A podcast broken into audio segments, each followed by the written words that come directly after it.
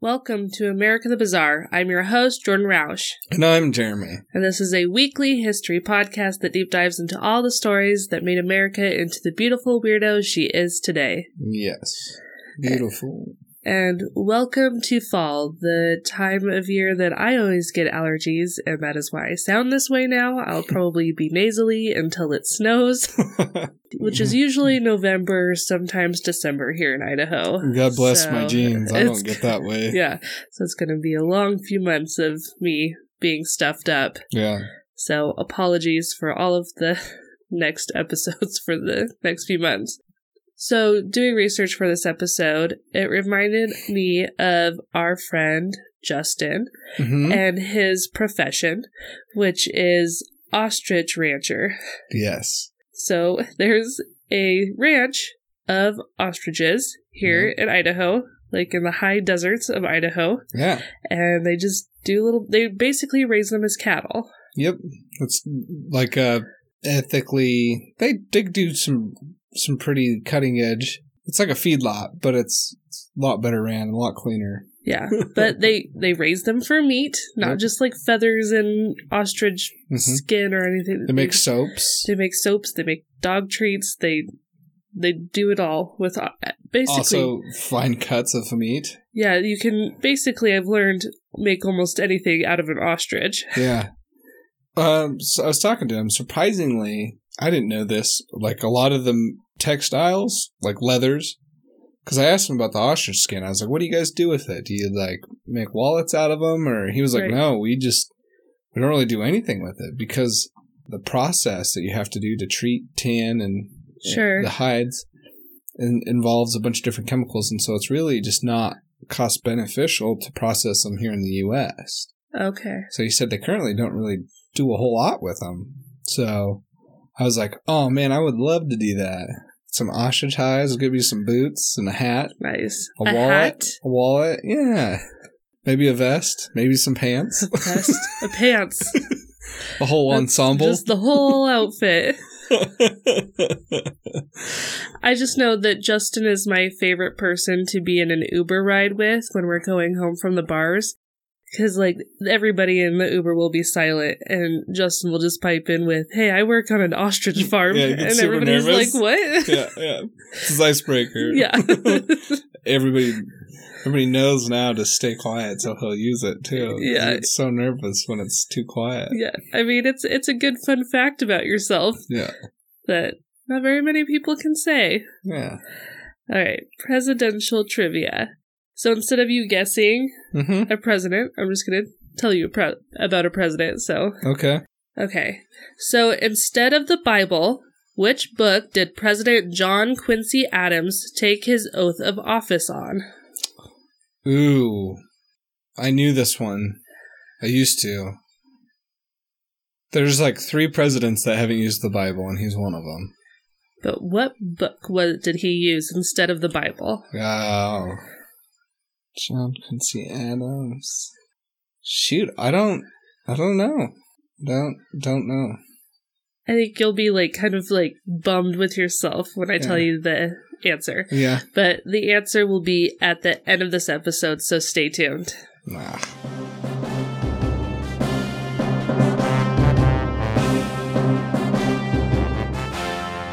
All right, you ready to get into this week's episode? Now that I've teased ostriches? Yes. okay. Frederick Russell Burnham was born on May 11th, 1861, in Minnesota.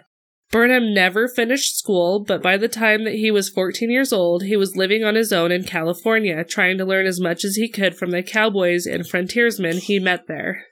Nice. He then worked for the United States Army as a civilian tracker during the Apache Wars. Burnham was always seeking adventure and found himself and found himself in southern Africa working as a scout for the British Army. Nice. He just kind of was like, "All right, Apache Wars are done. Guess I'm just going to hop on this ship and go to Africa." Yeah. Despite being an American, Burnham was given the British military title of Chief of Scouts and the rank of Major. Wow. Like he was like the scout. yeah. He even got to dine with Queen Victoria. What? Yeah.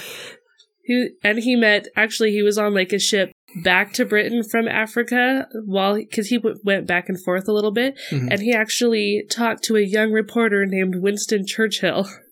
Who like asked him about his like Life. life, and his Africa expeditions. Yeah, Huh. yeah. Winston Churchill, no kidding. It seemed like everyone who met Burnham was very impressed by him. And actually, read, there was like a ton of quotes that I found about him, and it seemed like everybody that met him a little bit fell in love with him. Yeah, Like, they mm. all they all crushing, like men and women alike. Like, every, vibing, vibing pretty hard. yeah. Yeah. So he was only five foot four, but people said he was like a man's man. All five foot four inches was pure man. Is basically what people said. Like the quotes. you know that reminds guy. me of our friend Justin. Oh, yeah. so so tiny. I think he's five six, but yeah, yeah. So one five six a man. but it's all man. One writer described how Burnham could go two and a half days without sleep, fix a broken pistol mainspring with a piece of buffalo bone, smell water from long distances away, and very seldom drank alcohol or smoked because it would dull his senses.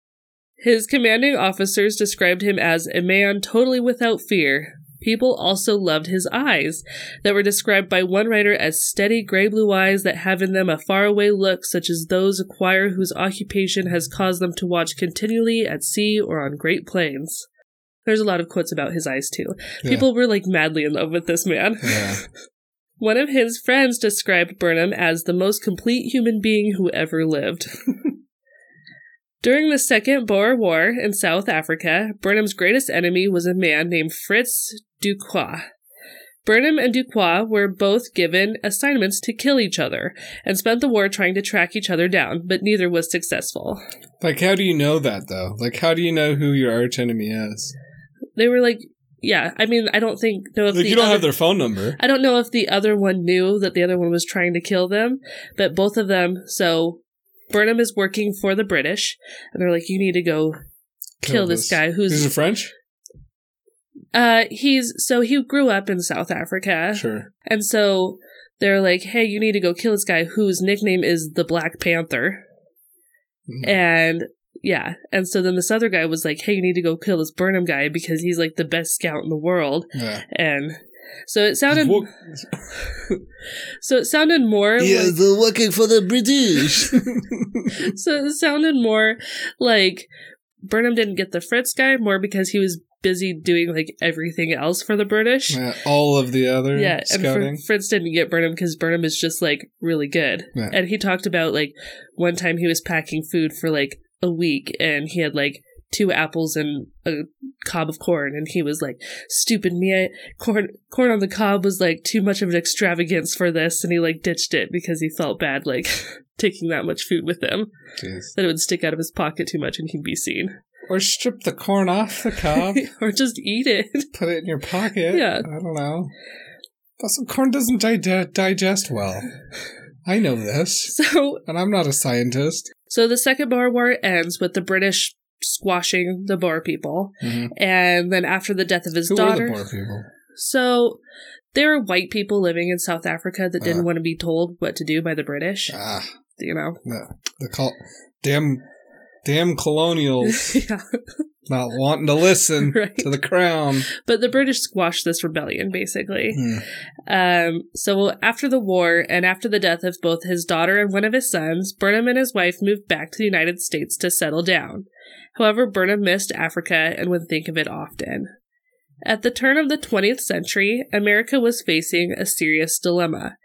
Thanks to the Industrial Revolution, American cities were growing rapidly, and large waves of immigrants were coming to America to live out the American dream. Yeah, that's like so right at the time Teddy Roosevelt was president. Yes, it is. So did he go back to? Did he work for Teddy? Is that like did they did they know each other? We'll, we'll get to Teddy. Okay. It's like Africa and Teddy. Like this has got to be. Oh, yeah. Teddy's got to be involved.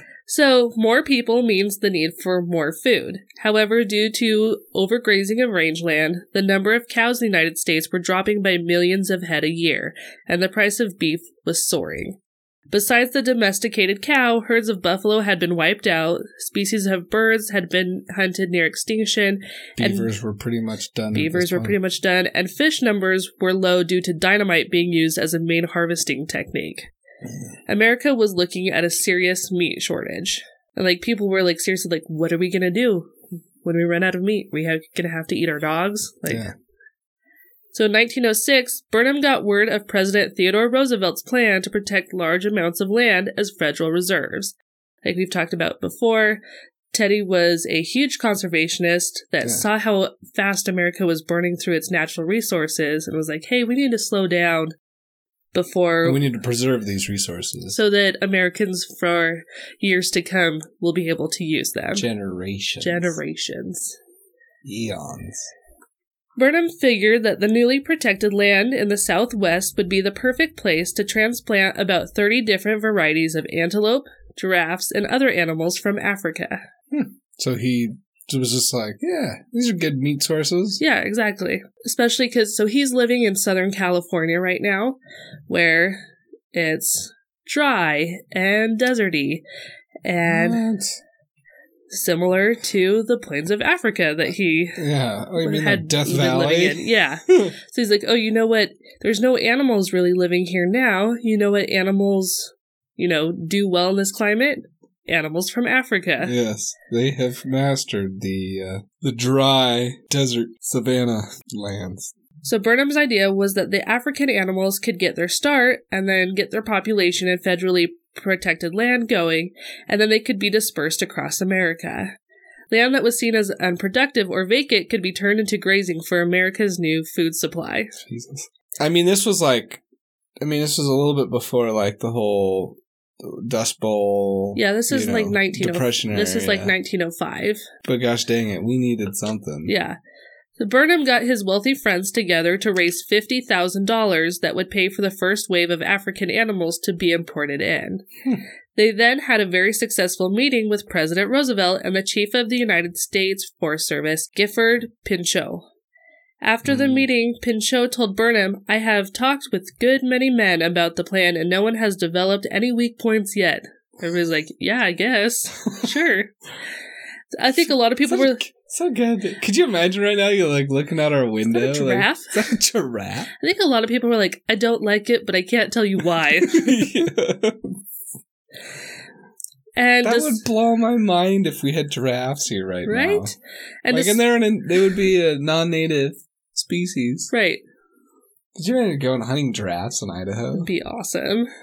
Those would be some stout, like being able to climb the mountains and stuff.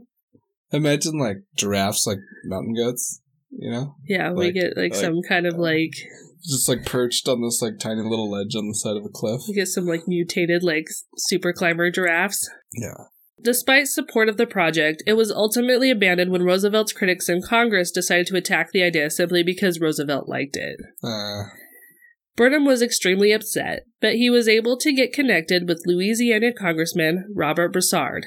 Broussard was very popular in Louisiana, and his constituents often called him Cousin Bob. Broussard claimed that he was related to at least a quarter of the voters in Iberia Parish, possibly even up to half of them. The Saturday Evening ah, Post. yes, the South. Louisiana. the Saturday Evening Post once wrote Certain Louisianians may protest that they are not his cousins. That is a matter of minor importance. The point is that Cousin Bob is their cousin, and he is satisfied, even if they are not. It is quite impossible to stop Cousin Bob from being everybody's cousin. he is your cousin, whether you like it or not, and you're gonna vote for him yeah. because he's your cousin.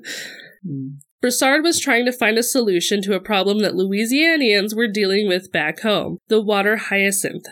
In 1884, delegates from Japan had brought water hyacinths to an international cotton expo in New Orleans. To the plant. Yes. Yeah. Locals loved the look of the pale lavender flowers and began to plant them in their ponds at home. Mhm. They're like they're a water plant. Yeah, like a lily. Yeah. The flowers took off and began to spread through the local waterways, taking over the city, then eventually making it into the Mississippi and clogging up rivers, streams, and wetlands across the state. Mhm. The flowers grew into these thick mats that covered the water it grew on. The hyacinths closed down shipping routes, which stopped millions of tons of freight being able to get through. The flowers also blocked sunlight and created low oxygen levels in the water, which resulted in the killing of large populations of fish. Hmm. The War Department actually took on cleaning up the flower. According to We Bruce- got soldiers. They need a job. yeah, exactly. Here's a rake. Go rake the water. right? sounds like a sounds like a job for the army. According to Broussard, they would clean a stream today, and in a month it is covered all over again with the same plant. Because these plants also produce asexually, so you just need One. just one. Yep. Just one tiny piece of a plant, and it's done for. you can't leave any bits. They would sometimes try to throw oil on the flowers, which would cause them to sink and then rise back up to the surface again once the oil had cleared. So now they're just dumping oil in the water. So Hmm. that's cool too. Sounds like a job that the army did. Well, this, Dumping oil in our waterway. well, this is taking too long. Let's put some oil on it. They probably tried to set it on fire too. yeah. That I, that I can get behind. Yeah. The water hyacinth had rendered the wetlands across the Gulf Coast basically worthless. Uh, Broussard thought that bringing an animal to clean up the hyacinth could be a solution. Wait, I know. Let's pull a animal from another continent, not native to this one, to help clear the problem. We'll give it a minute. Just listen. What? I like this idea, actually. I'm on board. okay. When Broussard met with a veteran researcher at the U.S. Department of Agriculture named William Newton Irwin, the two of them came to the solution that the hippopotamus might be able to solve a multitude of America's problems. Oh, you mean the most violent, non-predatory animal Yeah, that one. of the African Sahara? Yeah, the one that kills the most people out of any animal. Yeah. Hippopotamuses love to eat aquatic vegetation, like the water hyacinth. If they could just put some hippos in Louisiana, they would eat the hyacinth, which would allow for the wetlands to be used again. And when the hippos were nice and plump, they could then be killed and fed to Americans to solve the meat shortage. This guy's a goddamn genius. Because hippos are huge. That's a lot of meat that can feed a lot of Americans. Yeah, but I've never had hippo meat. Never even heard of people like having hippo meat. Heard of people having horse meat. Right. Never a hippo. Irwin said that hippos would turn the plague that they now have in the South into good, wholesome flesh for our people. when their plan was met with resistance because Americans just said they wouldn't eat hippos, Weird. Hmm. Irwin said the only reason that they don't already is because their neighbors don't or because nobody ever told them it was the proper thing to do. Jeez. Irwin invited a reporter from the Washington Post to talk about the plan and offered the reporter a stick of hippo jerky, while saying, I am at a loss to understand why anybody should protest against the hippopotamus as a food animal. There is no good reason beyond that inexplicable American habit of following beaten paths. Everyone seems to hate to go out and blaze a trail. Just And what it. did the reporter say? I think he was like, mm, tasty jerky, thank you. Yeah. Which is really probably not hippo jerky. No, it really was hippo jerky. And in fact, hippo apparently tastes pretty good. What? especially the fatty brisket. And a reporter from the New York Times tried a hippo brisket and renamed it Lake Cow Bacon. Lake cow bacon. we got a lot going on there. well, you wouldn't call it Lake Pig Bacon, Yeah. first of all, because bacon comes from pigs. yeah. But yeah, Lake Cow Bacon is how he described the taste. But cows and pigs are different. And I know. And I don't know if we trust this New York Times article about how it tasted. it's a mercow pig. Yeah. You know, you know how a mercow pig would taste. That's how this tastes. People like, uh, you mean a mermaid cow and a pig? yeah, Yes, a mercow pig. mercow pig. Gosh. and they figured if the project went as planned, the hippos could be harvested for millions of pounds of meat for Americans each year. Louisiana, just it's the new stockyards. Yeah, can you can you see like it's the new Texas. can you see Louisianians on their horses, their cowboy hats, hippo hats? I think you mean airboats. What are those called? oh, like the big fan yeah, boats. yeah, I yeah, can't yeah. think what they're called. Oh my gosh. I think they're called airboats, aren't they? Yeah. Airboats. Yeah. That makes sense. they got their got their lariats out Yep. on their airboats or wrang- wrangling mercow pigs. Imagine trying to wrangle a hippo. mercow pig. Mercow pig. That's what I meant. Lake cow. With Burnham, Broussard, and Irwin working together, Broussard created the bill H.R. 23261, which would appropriate $250,000 towards the importation of useful new animals into the United States, and was nicknamed the Hippo Bill. nice. Not to be confused with HIPAA, which regulates the dispersing of medical, information. Yes, very different. So Burnham wrote an article titled Transplanting African Animals that was published in New York's Independent magazine. And the bill began to become very popular, and people were talking about it and getting very excited about hippos coming to the United States. About these creatures of the water that terrorize humans. yeah, but nobody in America really knows about that. Yeah, maybe they should have. People started to write Broussard letters on how impressed they were with his bill and how much they supported it. The Hippo bill eventually made its way to committee. Burnham appeared before the committee to speak on behalf of the bill, where he talked of his experiences in Africa. Burnham also brought up the fact that four main animals that Americans ate cows, pigs, sheep, and poultry had all basically been imported from Europe. So why shouldn't we import other types of animals to eat? Yeah, He's like, you know, cows aren't from America. right. So, and you eat those all the time. So, what's the difference between getting a cow from Europe and a hippo from Africa? Yeah, same, what I'm. What's the difference between getting a European cow and an African lake cow? You don't have to convince me. I'm convinced. I'm, I'm, all, I'm all for. I still think we should get hippos here. No, it's terrible. So he said the only reason that a pork chop or chicken soup felt American was because Americans had eaten them for so long, not because of where the animals had actually come from. And in time, hippo roast could be served for Christmas dinner nationwide with nobody blinking an eye. Yes. Can you imagine just a big ol' hippo roast on the Christmas table? On the Traeger, Yeah. smoking, yeah. waking up at 2 a.m., throw that bad boy on the Traeger. Deep fry uh, a hippo chop. yeah. We have fire departments doing videos about don't throw frozen hippo, And your deep hippo fryer. yeah, rumps. Burnham also brought up the fact that the federal government had recently brought in reindeer from Russia to be used for food in Alaska, and that in the 1850s, eventual president of the Confederacy, Jefferson Davis, had brought camels to the U.S. to be used instead of horses as pack animals in the Southwest. Hmm. and they actually did do better than horses Yeah. in the Southwest. Unfortunately, Americans' need for things to never be different, soldiers riding horses made fun of soldiers riding camels, and eventually soldiers refused to ride camels due to all of the ridicule.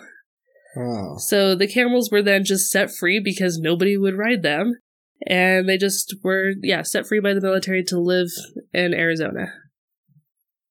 Where they still live today. I don't believe there's any camels still today because then it seemed like people were really excited about all these camels in Arizona and they went on a hunting spree and they just killed them all. Oh, yeah, yeah. Burnham had actually caught a wild camel while in Arizona and was able to break it for riding. And he had this whole plan about breaking all of these wild camels and selling them to people for like, you know, packing in mm. in the southwest. And then the Apache Wars broke out and then he decided that was much more fun than breaking camels. and so then he just kind of let his camels go free too. Yeah. That's how we get the half the wild horses we have today. Oh, Yeah, people just, setting it free, yeah, setting them on. free. Go live on the mountains, Yeah. live a great life. Yeah, all of like the wild, most of the wild mustangs today are just people just setting their horses free because they're tired of taking lands. care of them. Yeah. So this proved to Burnham how well important animals could thrive in America and how it could serve Americans for the for good. After Burnham and Irwin finished talking to the committee, Broussard brought in a third speaker, which he introduced as a hunter of great note from Africa that just happened to be touring America and lecturing on Africa's wild animals. Broussard then said, I now desire to present to the committee Captain Franz Duquois, Burnham's archenemy in the Dun, Boer War. dun. Though nothing ever happened between them. They Burnham, like pull out knives and yeah, they like, just like yeah start fighting like Yeah. on the committee floor. yeah, yeah. Burnham was like, I'll let bygones be bygones because you're helping me with this whole Africa thing. So, kind of like I explained before, Duquois grew up in South Africa, and he said that he remembered adults coming into the town with a hippo they had just hunted and then divvying up the hippo meat among the different families living in the town. Duquois, along with the other children, would then collect the hippo fat and sell it to French soap manufacturers in the area. When Duquois was a teenager, he was sent to Belgium to study at a military academy. He returned when the Second Boer War broke out to fight against the British, where then he also tried to kill Burnham several times. Mm-hmm. When the British won the war, Duquois decided to not stick around and made his way to America. Duquois was able to get a job as a reporter for the New York Sun and eventually found himself giving President Theodore Roosevelt pointers on hunting in Africa before his big planned expedition that he was going to go on as soon as he was out of office With what's his name? with Carl Akeley, Yeah, where he, he met up with Carl Akeley. Yeah. While testifying in front of the committee, Duquois talked of how easy it was to domesticate a hippo, which makes me think that this guy is a huge liar. Pants on fire. yeah. Oh, oh yes, yes. Uh, domesticated hippos. Why didn't all you the ask? time. Yes, Yeah. we domesticate hippos all the time in South Africa. What? You haven't ever seen a herd of of hippos in our in our fenced in lake pond ranch farm? Right. he said you could like Basically grow them like seeds. he said you could give the babies bottles just like a regular baby and you could even just lead them on leashes. Yeah, no, this guy was totally full of it. I don't know. I have seen a picture of you leading a Texas Longhorn. but that's a cow Yeah. that's been domesticated for These are just lake cows, Lake Jordan. cows. I know. Duquois also recommended that Without horns. Duquois also recommended that America bring in other African animals too, such as elands, giraffes, and elephants. This Hmm. guy wanted African elephants in America. Yeah. Might as well, right? Yeah. Just do it big. Get lions. The lions, cheetahs. After the committee hearing, there was a large amount of newspaper articles being written about the possibility of, of hippos being the main source of meat for Americans. Before voting on the hippo bill, though, Congress adjourned. Congressman Broussard was to reintroduce the bill the next spring, and plans were made that Burnham would lead an exploratory trip into Africa to seek out other animals that could do well in America.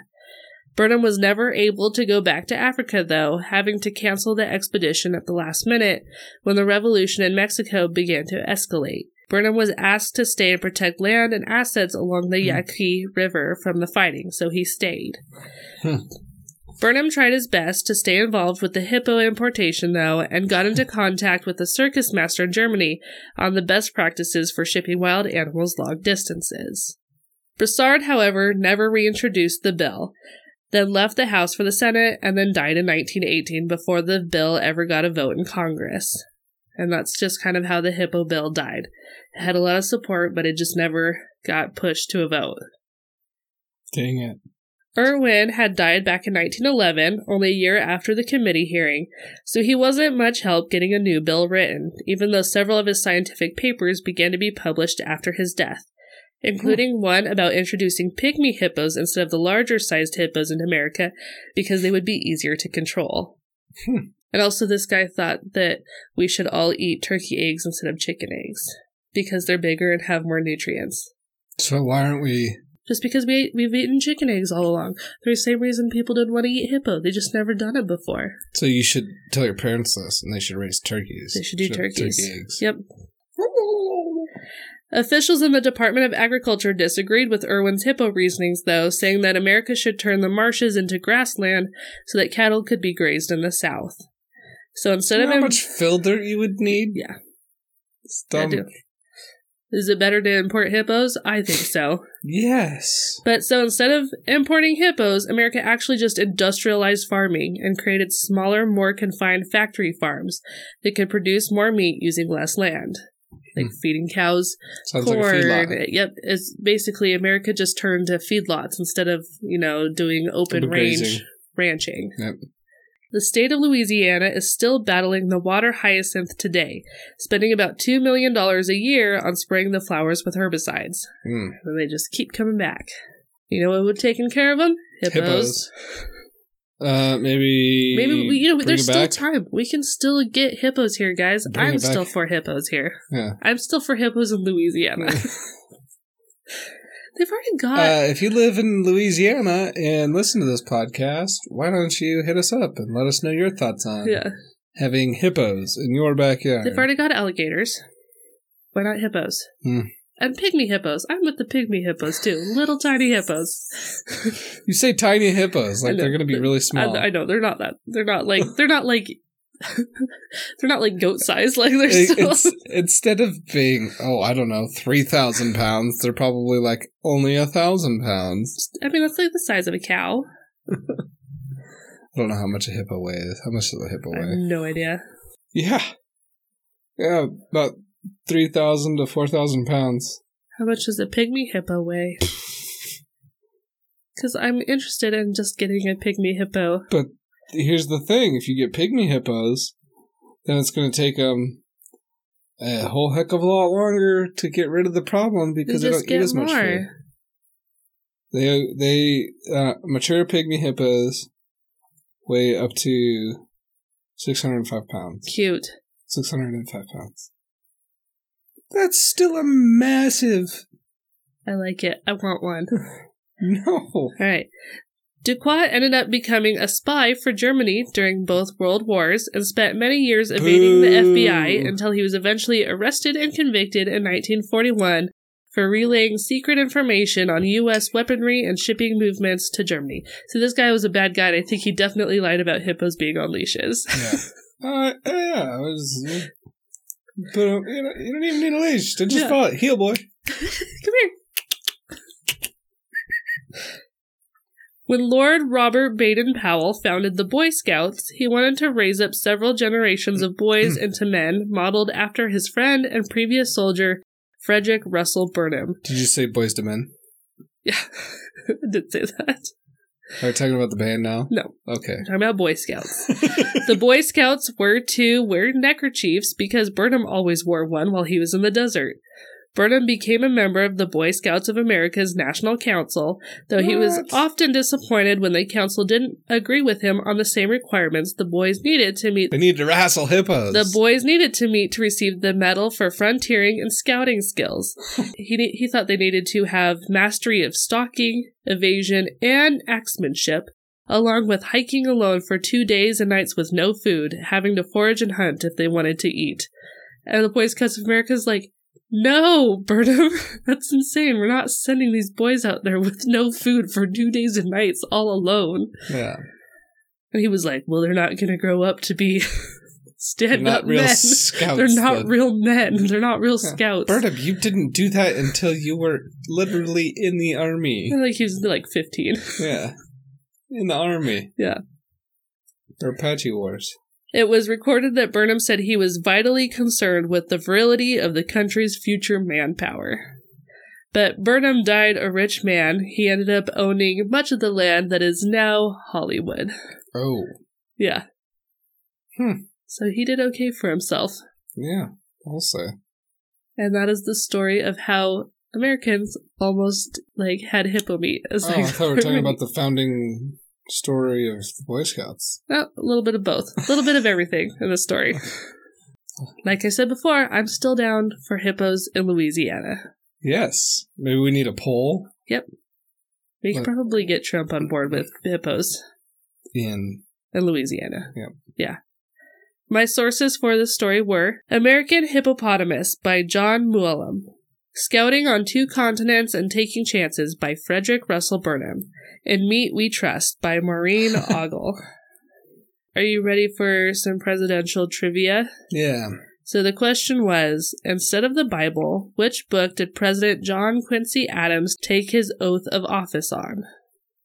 And the answer is he took the oath of office on a book of constitutional law. Ah, yes, it was a law school book. I did, I did, I did know it was a law school book. I did know that. I did know that. There was who else? There was three of them. There was three presidents, right?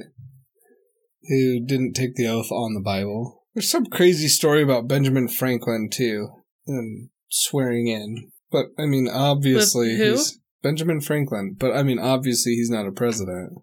Right. But there was like a there's like a story, and I can't remember what it was. Teddy Roosevelt Mhm. did not swear on a Bible because uh, McKinley was assassinated, right. and when he was sworn in, there just wasn't. Uh, they couldn't find a Bible. yeah, and I think that was one of our earlier presidential trivia questions from one of the early one of the first episodes. Franklin Pierce also took the oath on on the constitutional law book. Hmm. And Lyndon Johnson, Lyndon B. Johnson, used a Catholic missal when he took his oath on uh, board Air Force One after JFK was assassinated. And the missal was found on a side table in Kennedy's bedroom on the plane, which was just easier to find. Uh, somebody get me a religious book. So, crazy. four presidents did not use a Bible. Hmm. Hmm. crazy Yeah. updates in the world. Okay, updates. Jeremy, what's our updates? Well, nothing. I mean, I just Oh. thought we could just talk about the current events right now. Oh boy, So much going on in this world. everything's on fire. Um, Ruth Bader Ginsburg passed She away passed last week. away, which is sad. And I feel like no matter what your take is on like how she dealt with like you know the hmm. Constitution or constitutional law, you have to admit she did a lot for women, Yeah, a lot. yeah, absolutely. Without her, I wouldn't be able to buy a car by myself, buy a house by myself. hmm You know, their workplace discrimination. There's a lot of things that she's done that I am very thankful for as a woman. Yeah, absolutely. And then talk about fulfilling the or filling those shoes, and that's a whole nother argument in and of itself. Right. So it'll be interesting to see how uh, how this plays out in the next next two months, Yeah, we'll we'll a we'll and see. a half, So, six weeks. I volunteered as a poll worker, which so- I'm really I think that's really cool. Yeah, my school gave us the day off and encouraged us to go volunteer and participate. And But yeah, that's just your reminder to register to vote for this election and request your either absentee ballot, your early Vote vote, your early voting ballot, or just register to vote so you can vote in person. like one of the things I know our county's doing is they put out a bunch of extra ballot drop offs because you know there's been a lot of concern about the postal service being able to handle the increase in volume. So I know a lot of counties are actually placing ballot boxes uh, that are secured. Like there's one here at the city hall. You can go and you can drop your ballot, off there. So check that out. See if that's the thing your county is doing. Also, make sure you check your like county website to make sure that it's an official drop off. Yes. So I don't know. There's a lot of uh, I saw a, a news piece where some lady put a toilet in her yard said drop drop your mail in ballots here, or some person put a toilet in their yard said drop off mail in ballots here. And it was considered like I don't know. It was kind of crazy, but I don't Like it was considered like fraud Yeah, almost. yeah, yeah. It's like Oh, what a world. yeah, crazy times. What a world. Register to vote, and we hope you stay safe. Stay healthy. And until next time, Stay, weird, America.